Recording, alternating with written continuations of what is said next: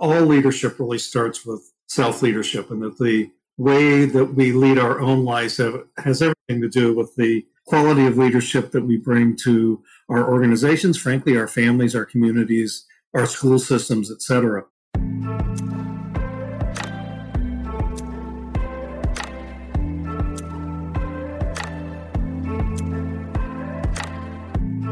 Welcome to Rise Leaders Radio. This podcast focuses on exemplary leadership, the type of leadership that brings about positive, meaningful change in places that matter. We explore how these leaders make things happen and the lessons they learned along the way. I'm your host, Leanne Mallory.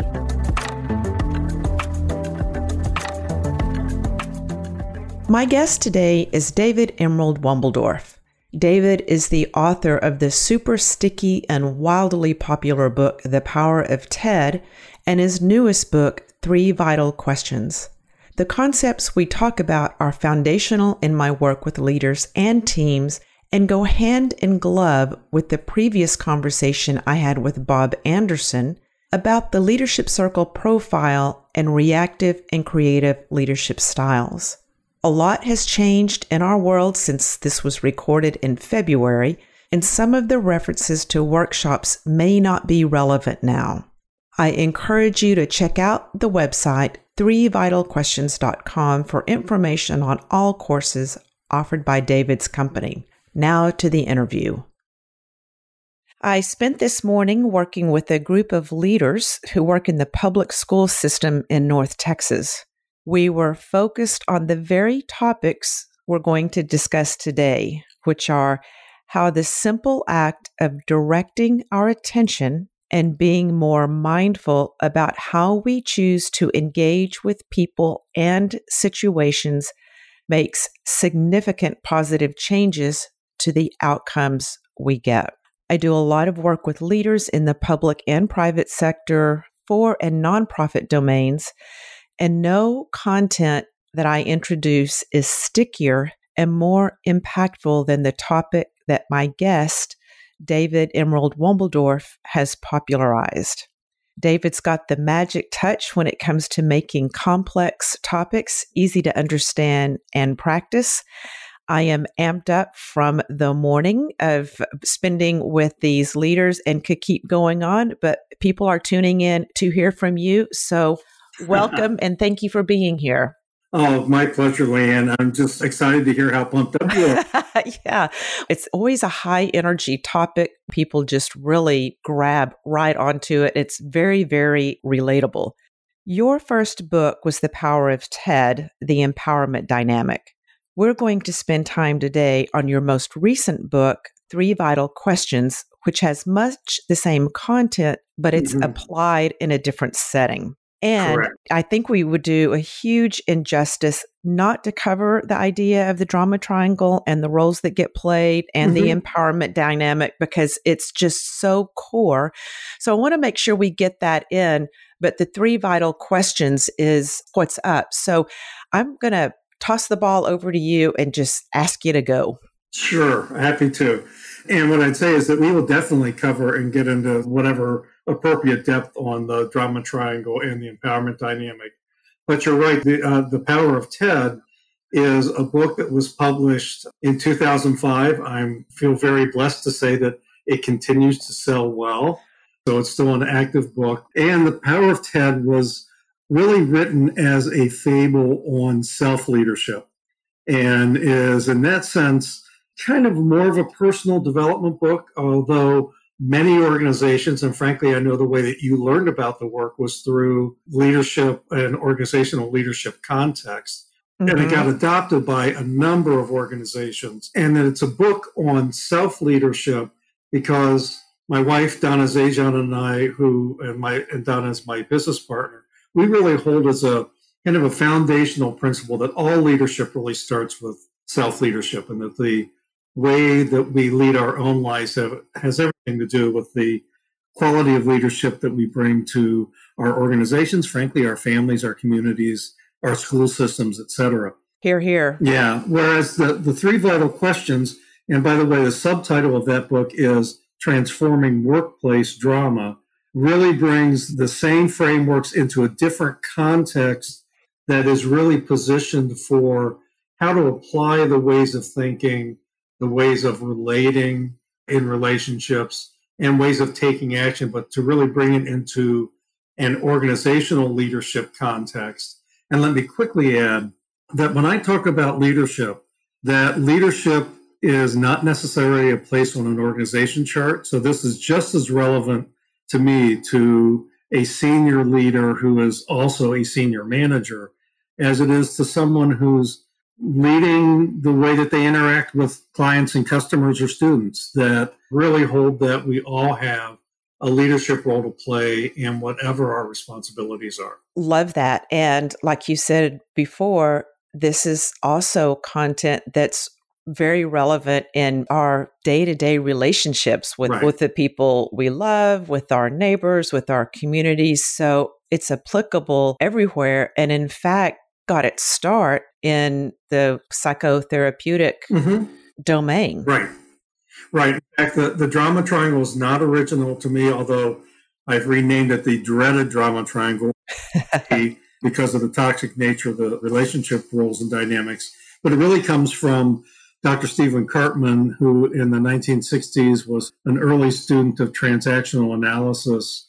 And for a lot of us, when we learn about it, and we'll talk about the roles in a few minutes, really was a, a blinding flash of the obvious for a lot of us in the sense that once we learn about it, we go, oh, do I know that well? Boy, does that give language to a lot of life experience.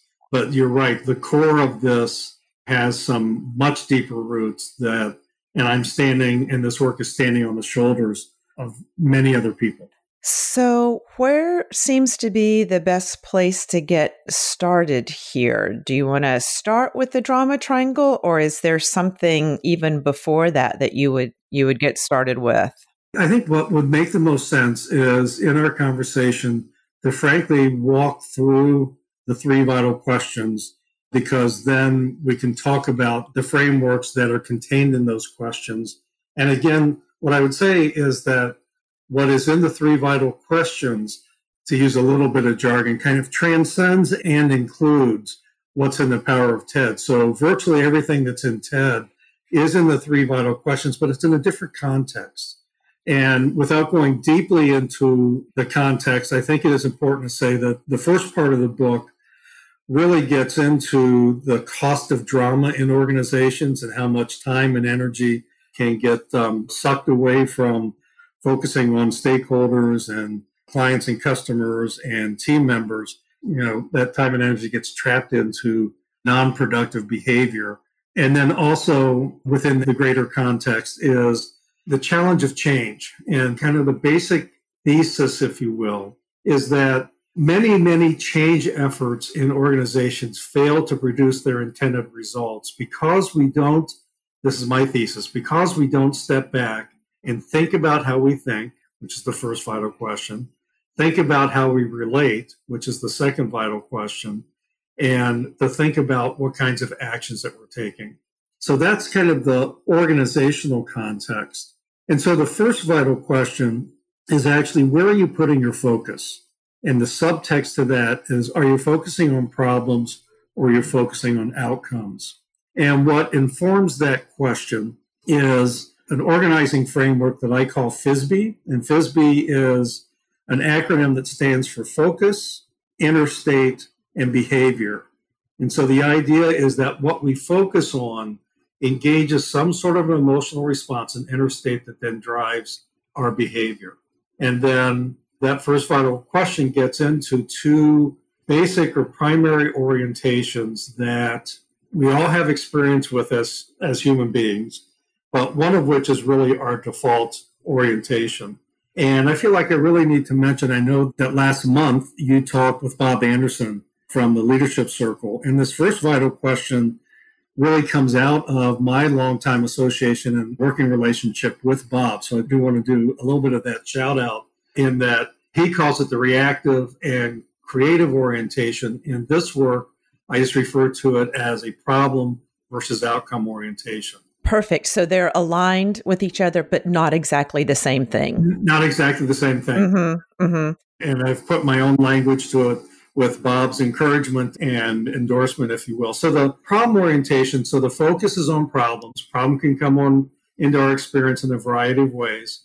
What that engages is an inner state of some form of anxiety. And the anxiety can range anywhere from this is a hassle, I wish it would go away, to out and out fear and terror. But there's some sort of a, an anxiety response, which then drives our behavior. And our behavior is reactive behavior and takes one of four primary forms. It's either fight, flight, freeze, or appease. We either aggress against the situation, fight, we flee, we you know we, we try to get away from the situation. We may freeze and hope it goes away, or we may appease to go along to get along. And that really is our default orientation as human beings is to be problem focused and reactive. And there are good reasons for that. Yeah, I say we come factory loaded. you know, we, exactly. we, we come into the world with this built in. Like you said, there's a good reason why it's there. They're all survival mechanisms, coping right. mechanisms, and we don't not want to have those. They no. still have their place. Our bodies and our emotions don't really know the difference between real physical danger and emotional distress. Absolutely. And the real key here is to become aware of that orientation in our lives. And you're absolutely right. I mean, the, to me, the real quick example is in our modern era that thank goodness for a lot of us, especially in our culture, for most of us, we are no longer in physical, most of the time, in physical survival mode. You know, we have our basic needs met. But how many likes we get on Facebook to the brain can be just as real as wondering what that rustling in the grass is that our ancestors mm. went through as they were going through the forest. So you're absolutely right that we come pre-wired with that. And we fully hold that that orientation as a default orientation has reached its limit of effectiveness for us, frankly, as a species. And I know that's a big statement, but that we really we're at a point in time in our history and evolution that we really need to upgrade our operating system. And we refer to these orientations as operating systems. And so, if I can shift, the outcome orientation represents that upgrade in the operating system. And in the outcome orientation, our focus is on what it is that we want to create. It's focused on outcomes. What's the outcome that we want? And if we care about it, our inner state, our emotional response is some level of passion, which can be, you know, anywhere from I just I care about this to a real fire in the belly. And that inner state then gives us the energy to engage in creative action and taking what I call baby steps that get us closer to and or clearer about the outcome. And so this first vital question is all about understanding that problem focused anxiety based reactive operating system or orientation, and how we do have the capacity. And in fact, I contend that all of us have had some life experience where, even though we didn't have the language, we were operating out of an outcome, passion powered, creative operating system and accomplishing things that we really care about. I agree. I think that we can all think of a time when we were really excited about bringing something into being. Mm-hmm. And it can even be cooking your favorite meal, you know. So yeah. it can be that small. And of course, we want it to be bigger than that, but we have all sorts of examples. And the other thing that I want to say, David, is that so this morning when I was with this group of leaders, mm-hmm. I just asked the question. To me, it was a really benign question. But I asked them, what do you love about February? Huh. And then what do you not love about February? Well, February is a big month in a school calendar mm. because they're starting to look at next year.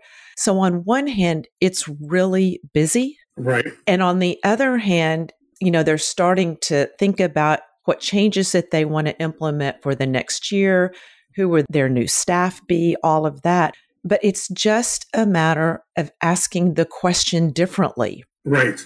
The only thing that changed was the question I asked, and the mood in the room completely changed with each question. Sure, because the first question of what don't you like about February, or I can't remember if it's the first, what don't you like is a problem oriented. Yes. Yes. Whereas what do you like is an outcome oriented, even though it may not have been a particular outcome, but it's what they like. I mean, that's really one of the distinctions between these two operating systems is the problem orientation is focused on what we don't want and what we don't like, which is why we call them problems. Whereas the outcome orientation is focused on what, what we do want, what we care about. And what was interesting too in that room was oh, I didn't realize I was kind of excited about that. you know, so yeah. it's it's the same month, but it's just framed a different way. And it was just a change in focus changed the right. mood. Yeah. Well, and then one other comment, and then I want to move to the second vital question that connected to the first. But what you just shared, what strikes me is that, eh, that it reinforces this notion that, in fact, our, the problem orientation is our default orientation, that it's when we are on autopilot, it is what is often driving what we pay attention to, what's going on in our experience. And for them to say, oh, I didn't really notice what I was focusing on and to be surprised that there are things that they love about or like about February brings to then conscious awareness that they can shift their focus to what it is that they really want and what it is that they care about. And by the way, one last thing on that first vital question is that when we focus on outcomes and take the baby step creative steps to go after that, we solve problems in service to those. So it's not that the outcome orientation is all goodness and light and problem free, but that we can really tackle the problems that stand in the way of what it is that we really want and what it is that we really care about. Right. So, and I think that's a really important thing to bring up here, too, that we're not saying that problems don't exist right. because they do, but we look at them differently and we treat them differently when we're focused on outcomes and this is an obstacle or something that I need to resolve on the way to the bigger thing that I care about. Exactly. Spot on. Spot on. All right. Vital yeah. question two. So, vital question two is how are you relating? And there are a couple of sub points here. So, it's how are you relating to others? How are you relating to your experience? And how are you relating to yourself? And are you relating in ways that produce or perpetuate drama? Or are you relating in ways that empowers others and yourself to be more resourceful, resilient, and innovative?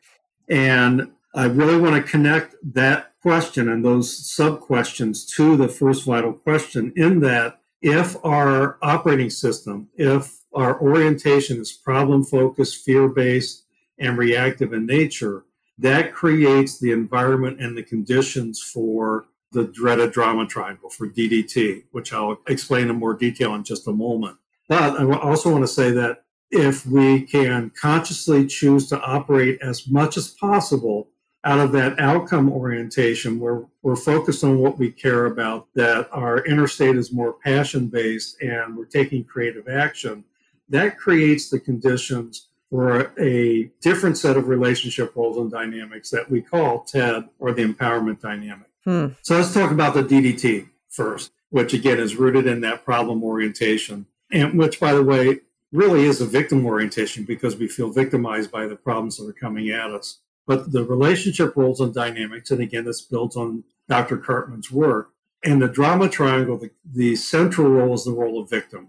And we feel we all find ourselves in that role from time to time. Anytime we're complaining, anytime we feel hopeless, powerless, etc we are in that role. I want to say one other thing about the victim role, though, to make an important distinction is to me, there is a very important distinction between victimization and victimhood. And victimization is, again, something that we all as human beings experience. To me, I, I play with it on the proverbial scale of one to 10. And one might be I'm in the slow grocery line in the store again, and, you know, and I've got to go pick up my kids Whereas 10 is, you know, just have to turn on the news to see a lot of 10 level victimization happening. Mm-hmm. That's different than victimhood. And victimhood to me is a way of being, it's an identity. And so this work really stands as a challenger or a challenge to victimhood while acknowledging that victimization goes with the terrain of being human beings. So again, we all find ourselves in that victim role from time to time. Well, in order to be a victim, one must have a persecutor, which is the second role. And the persecutor certainly could be a person, but it also could be a condition like a health condition. It could be a situation like a natural disaster, a tornado, something like that. And that the dynamic between the persecutor and the victim is that to the victim, the persecutor becomes the dominating reality that they're focused on. And when it's interpersonal dynamics, which is really what we primarily focus on, is that persecutors, whether they're conscious of it or not, actually fear their own victimization. So they adopt a strategy, again, consciously or unconsciously, that it's better to dominate than to be dominated. I think of the the bully. Yes. You know, yeah. that's that's basically the imprint or the dynamics of a bully. Correct. Great example. And to complete the triangle, so once the dynamic between the victim and persecutor comes into play, then the third role is the role of rescuer.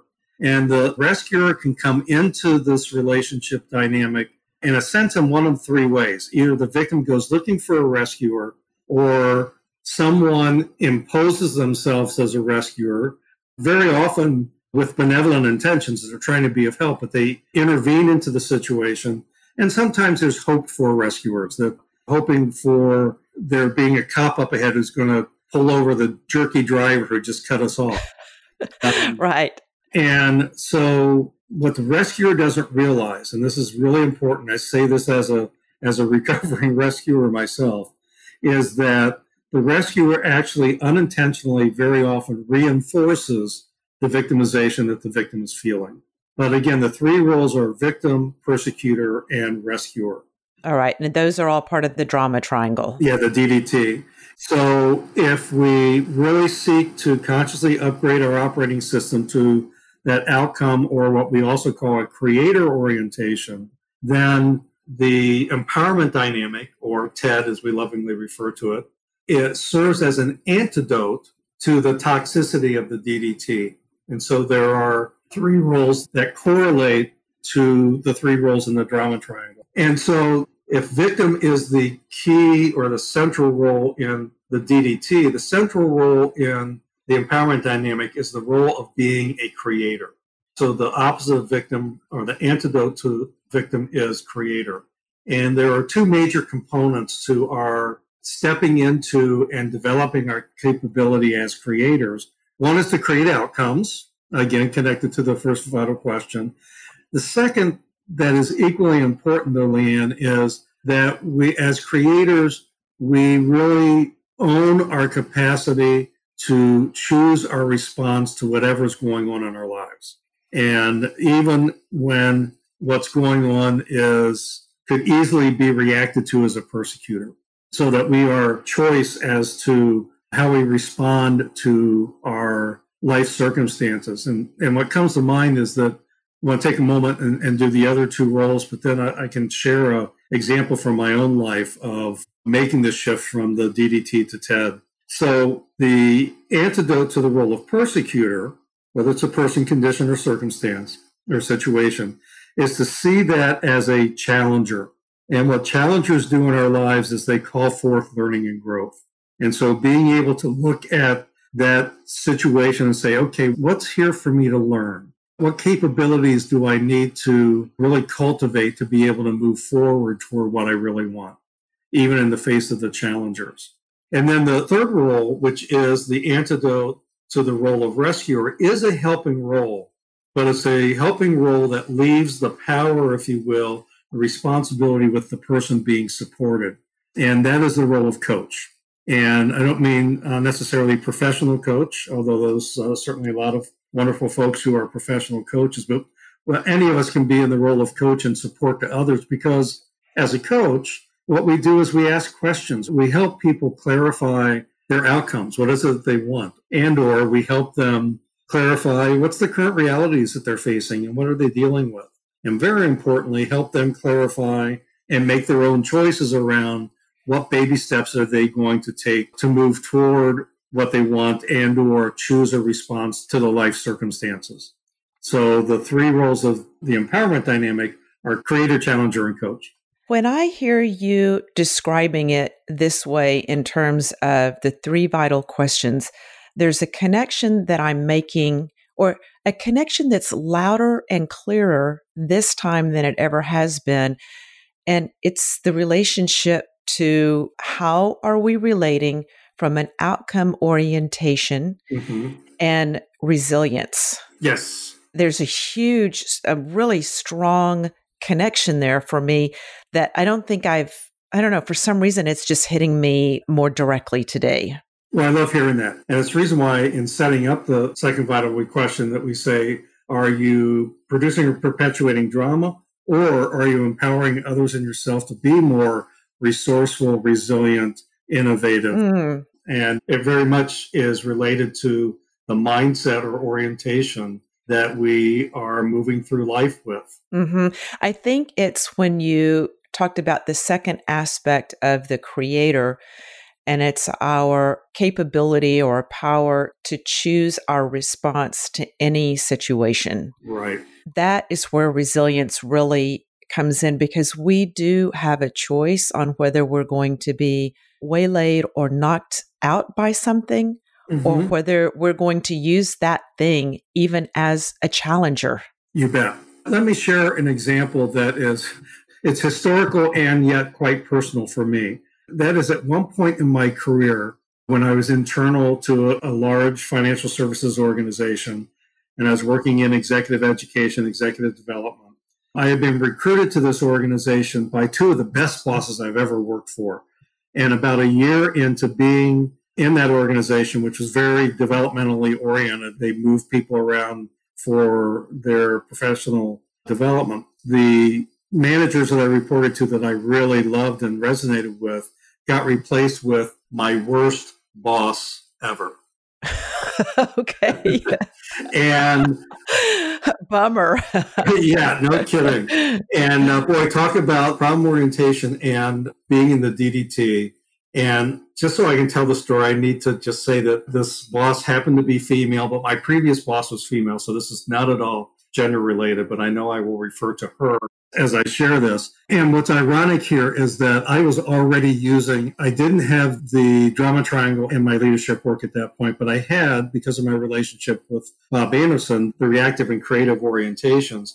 And so I have to admit, I was deeply entrenched in the problem orientations as it related to reporting to this person because she was 180 degrees different philosophy than what had drawn me to the organization. And yet, part of what's important here is I loved what I was doing. I loved my role in the organization, but I saw her as a problem. I mean, I, I never went to a doctor to get diagnosed, but I'm pretty sure I was developing ulcers. Mm. It was hmm. that bad, that intense of a situation.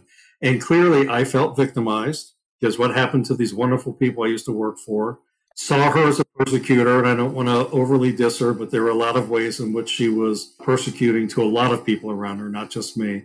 And then as it relates to rescuer, for a long time, I was hoping that someone would finally see what was going on and somehow, I guess it was a hoped for rescuer, that someone would step in.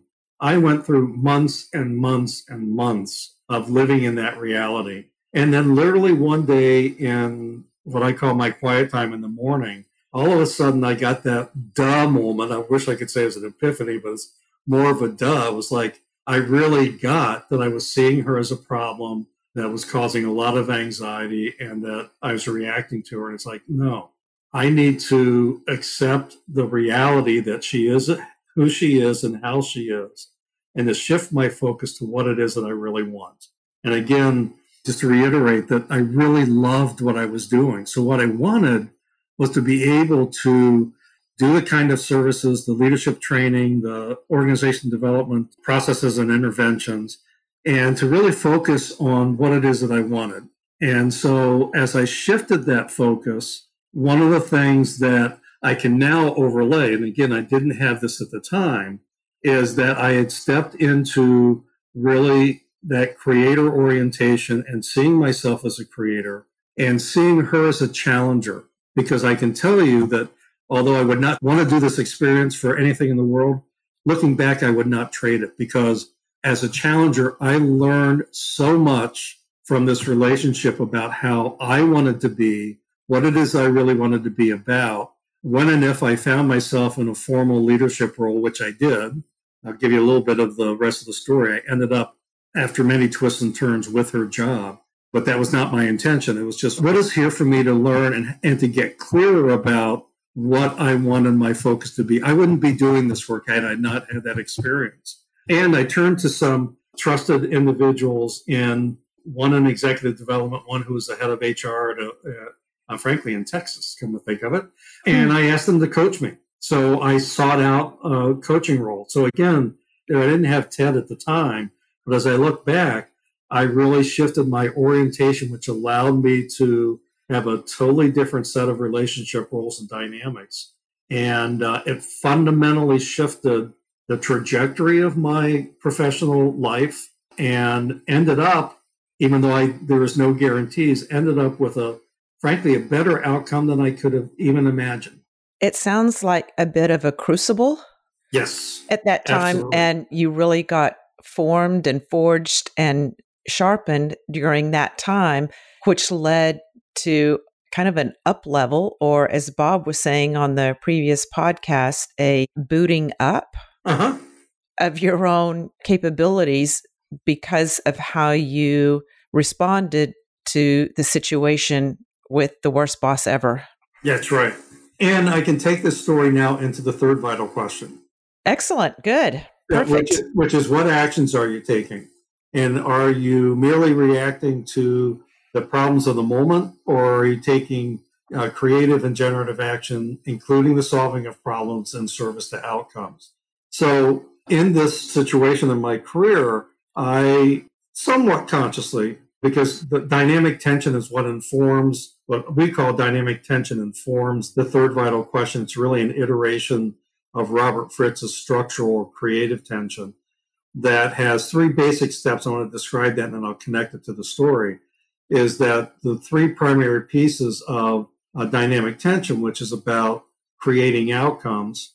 By the way, before I do that, let me just say that if I want to connect up all three questions. So, if our orientation is problem focused and we're engaged in relationship roles and dynamics that, that are DDT based, then the actions that we take are merely going to be reactive. We're just going to react to what's going on around us. And in that DDT, the reality is that reaction begets reaction begets reaction. Whereas really short term fixes. Mm-hmm. Yeah, absolutely. Yeah, so if we shift our focus to that outcome creator orientation, cultivate empowered relationships, then the action that we take is focused on how do we create and go after the outcomes that we want to create. And that takes us into dynamic tension. And the three basic steps of dynamic tension is first and foremost to focus on the outcome and to be as clear as we can on the outcome. But the outcome can sometimes be clear and concrete. Other times it may be more vague and directional. For me, in that time of my life, the outcome was kind of in between. It was it was not clear and concrete, but I knew I loved leadership training. I knew I loved working with teams and organizations. And then the second step is to step back and tell the truth about what's my current reality in relation to the outcome. And that engages a tension between what we want and what we're currently experiencing. And looking at current reality, part of what we've added to assessing current reality is to look at what's going on currently that supports or is aligned with the outcome that we want to create. And there were a lot of things going on in my experience that supported that outcome. One, not to pat myself on the back, but the evaluations we get from the leadership programs that I ran and, and helped facilitate, the feedback we'd receive from the organization development interventions, a lot of supportive things.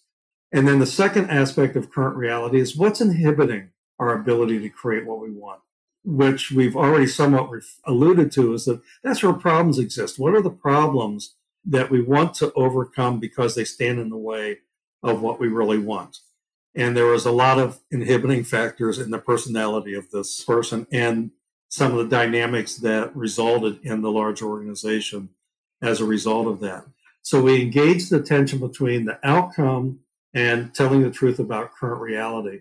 And then if we're telling the truth about current reality, the third piece of dynamic tension is to then determine and to take baby steps that move from our current reality toward our envisioned outcome. And baby steps to me are things that, as an individual or a team, we can choose to do that tend to be short term. And organizational terms, Leanne, it can be things as simple as I need to have a conversation or we need to go gather this information. It's just whatever the next little step is that's going to help us move toward and or get clearer about the outcome. Fantastic. And I it seems those can also be practices, you know, yeah. like daily or weekly practices oh, or habits. Mm-hmm that you can undertake in order to like if one of the things that you need to do is build some capacity somewhere that you don't have in a certain mm-hmm. area well you can undertake some practices and yep you know, there's something else that I wanted to say about current reality.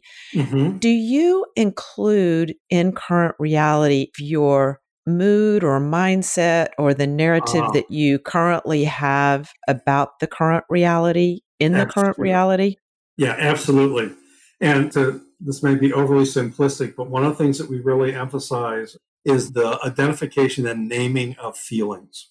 And why that's so important, especially in the organizational context, is that I think there is implicitly, in some environments, actually explicitly, the assumption that you know this is just business, this is just work. There's no no place for you know feelings of being really identified and dealt with. I'll make it a real short version of the story, but when I first saw the impact of what happens when we don't allow feelings to be acknowledged. And the story is actually back in this financial services institution when I still had the great bosses. and the situation was that we were having a meeting around what budget we had to work with. We had submitted our budgets, run it up the proverbial flagpole. Of course, what gets allocated is less than what you asked for. And this was the meeting where we needed to talk about how are we going to shift our plans to stay within the budget. And as we got into the meeting, my boss's boss was my boss who was great, and my boss's boss who was also great. His name was Jeff. And Jeff said, Okay, folks, this is what we had to deal with. What changes we're we going to make? And the mood in the room was like trying to start a car in Minneapolis in January. it was just like no energy. And finally, somebody said, You know, I actually said, Jeff, can I just say something? Jeff said, sure. And he said, and the, this person said, I'm really angry. And Jeff, to his credit, instead of saying, well, get over it or, you know, well, tough, this is what we got to deal with, Jeff's response was, says, ah, got it. You're angry. How's everybody else feeling? Now, most managers would never ask that question because they're afraid to be opening Pandora's box. Right. They'll say that. I don't want yeah. to open Pandora's box, so I don't ask those kind of questions. And I swear to you, three minutes of clock time, this is what happened. Somebody else said, Well, I'm feeling really frustrated. Jeff said, Ah, you're feeling frustrated. Got it. What else? Well, I'm really disappointed. Ah, you're disappointed. Got it. What else? And so what he was doing was allowing the feelings of that current reality to be named. He didn't add to them. He didn't put any gas on the fire, so to speak. And after about three minutes of clock time, somebody said, well, okay, we're feeling frustrated, angry, disappointed, and this is the hand we've been dealt. What are we going to do? And we got creative. And so I share that to say that in assessing current reality, it's important to attend to the feelings, both in terms of inhibitors, that story really illustrates inhibitors, but also the supports. Mm-hmm. I can be both excited and scared, right? It's like I'm excited about this opportunity and I'm scared because I currently don't really know how this is going to happen. So to really pay attention to that inner state is absolutely critical.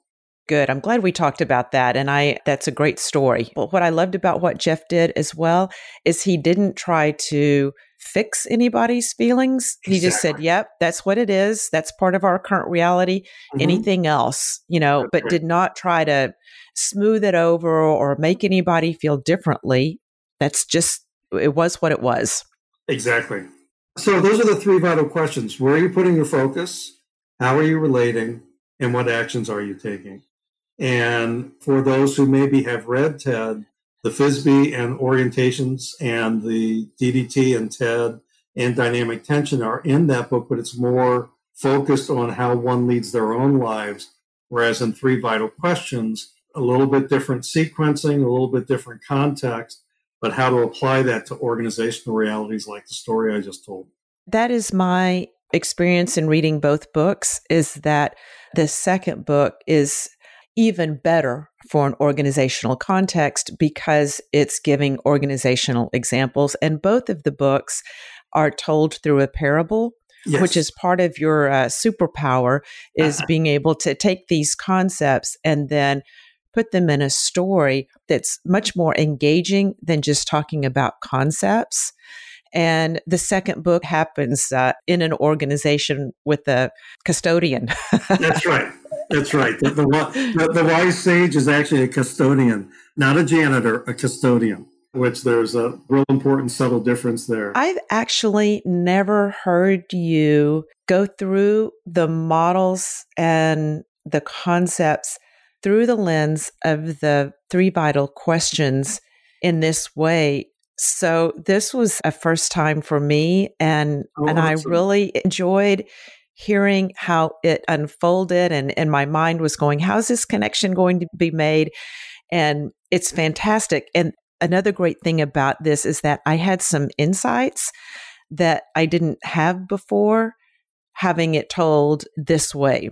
And by the way, awesome. I was telling someone that I've read The Power of Ted several times it's the same book. It's just that I'm a different person every time I read it. Yeah, and right. so now the whole darn book is marked up. Uh, David, is there anything that you want to direct our attention to? Anything coming up, anything new that's going up on your website? Yeah, or I will yeah. definitely put some links in my show notes and everything, but talk to me about what's going on. Sure. I appreciate the question. And as you know, there's actually now two websites. One is the powerofted.com and the other is three, the number three, the numeral three, vitalquestions.com.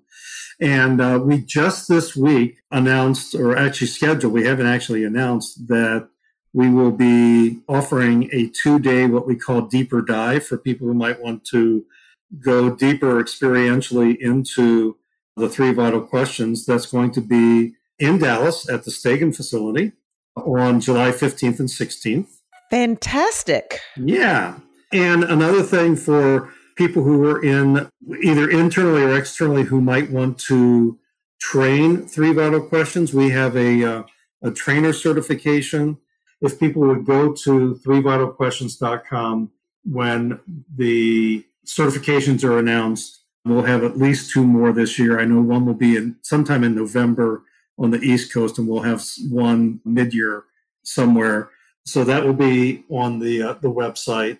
And then either website, quite frankly, when you go to it, there is a pop-up that happens if people would like to receive our weekly, what we call essay or newsletter called TED Works. And uh, it's really co-written. It's primarily written by Donna. I get editorial privileges. and that goes out on a weekly basis easy to sign up for. Those are some avenues. The thing about the TED Works is that it's a great way to keep the principles in front of you. And it's short. It's uh, typically no more than 600 words. And um, very often we're sharing our own life experiences. Just because we teach this stuff doesn't mean we have it nailed. And we, yeah, so we bring our own experience many times into those essays as we're continuing to live into that creator orientation and, and to develop our capacity as creators, challengers, and coaches. Like I said, I will have all of this in the show notes and there will be various social postings on things. David, thank you so much for taking time out of your Friday afternoon. I know we're both at the end of, uh, of long weeks, but it's just always such a joy. I feel uplifted after our conversation here and excited about new ways to to talk about this with the folks that I work with. Well, Leanne, it's always a pleasure to hang out with you. So I've really enjoyed our conversation. I look forward to more to come. All right. Well, I'm sure I'll see you in July and hopefully before then. All righty. All right. Take care. You too.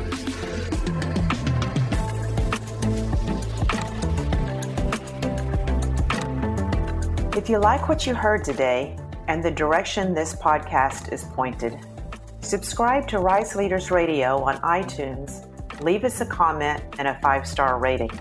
You can also check out the Rise Leaders website at www.rise-leaders.com to find the resources I pull from in my coaching and consulting work and that I find central to transformative leadership.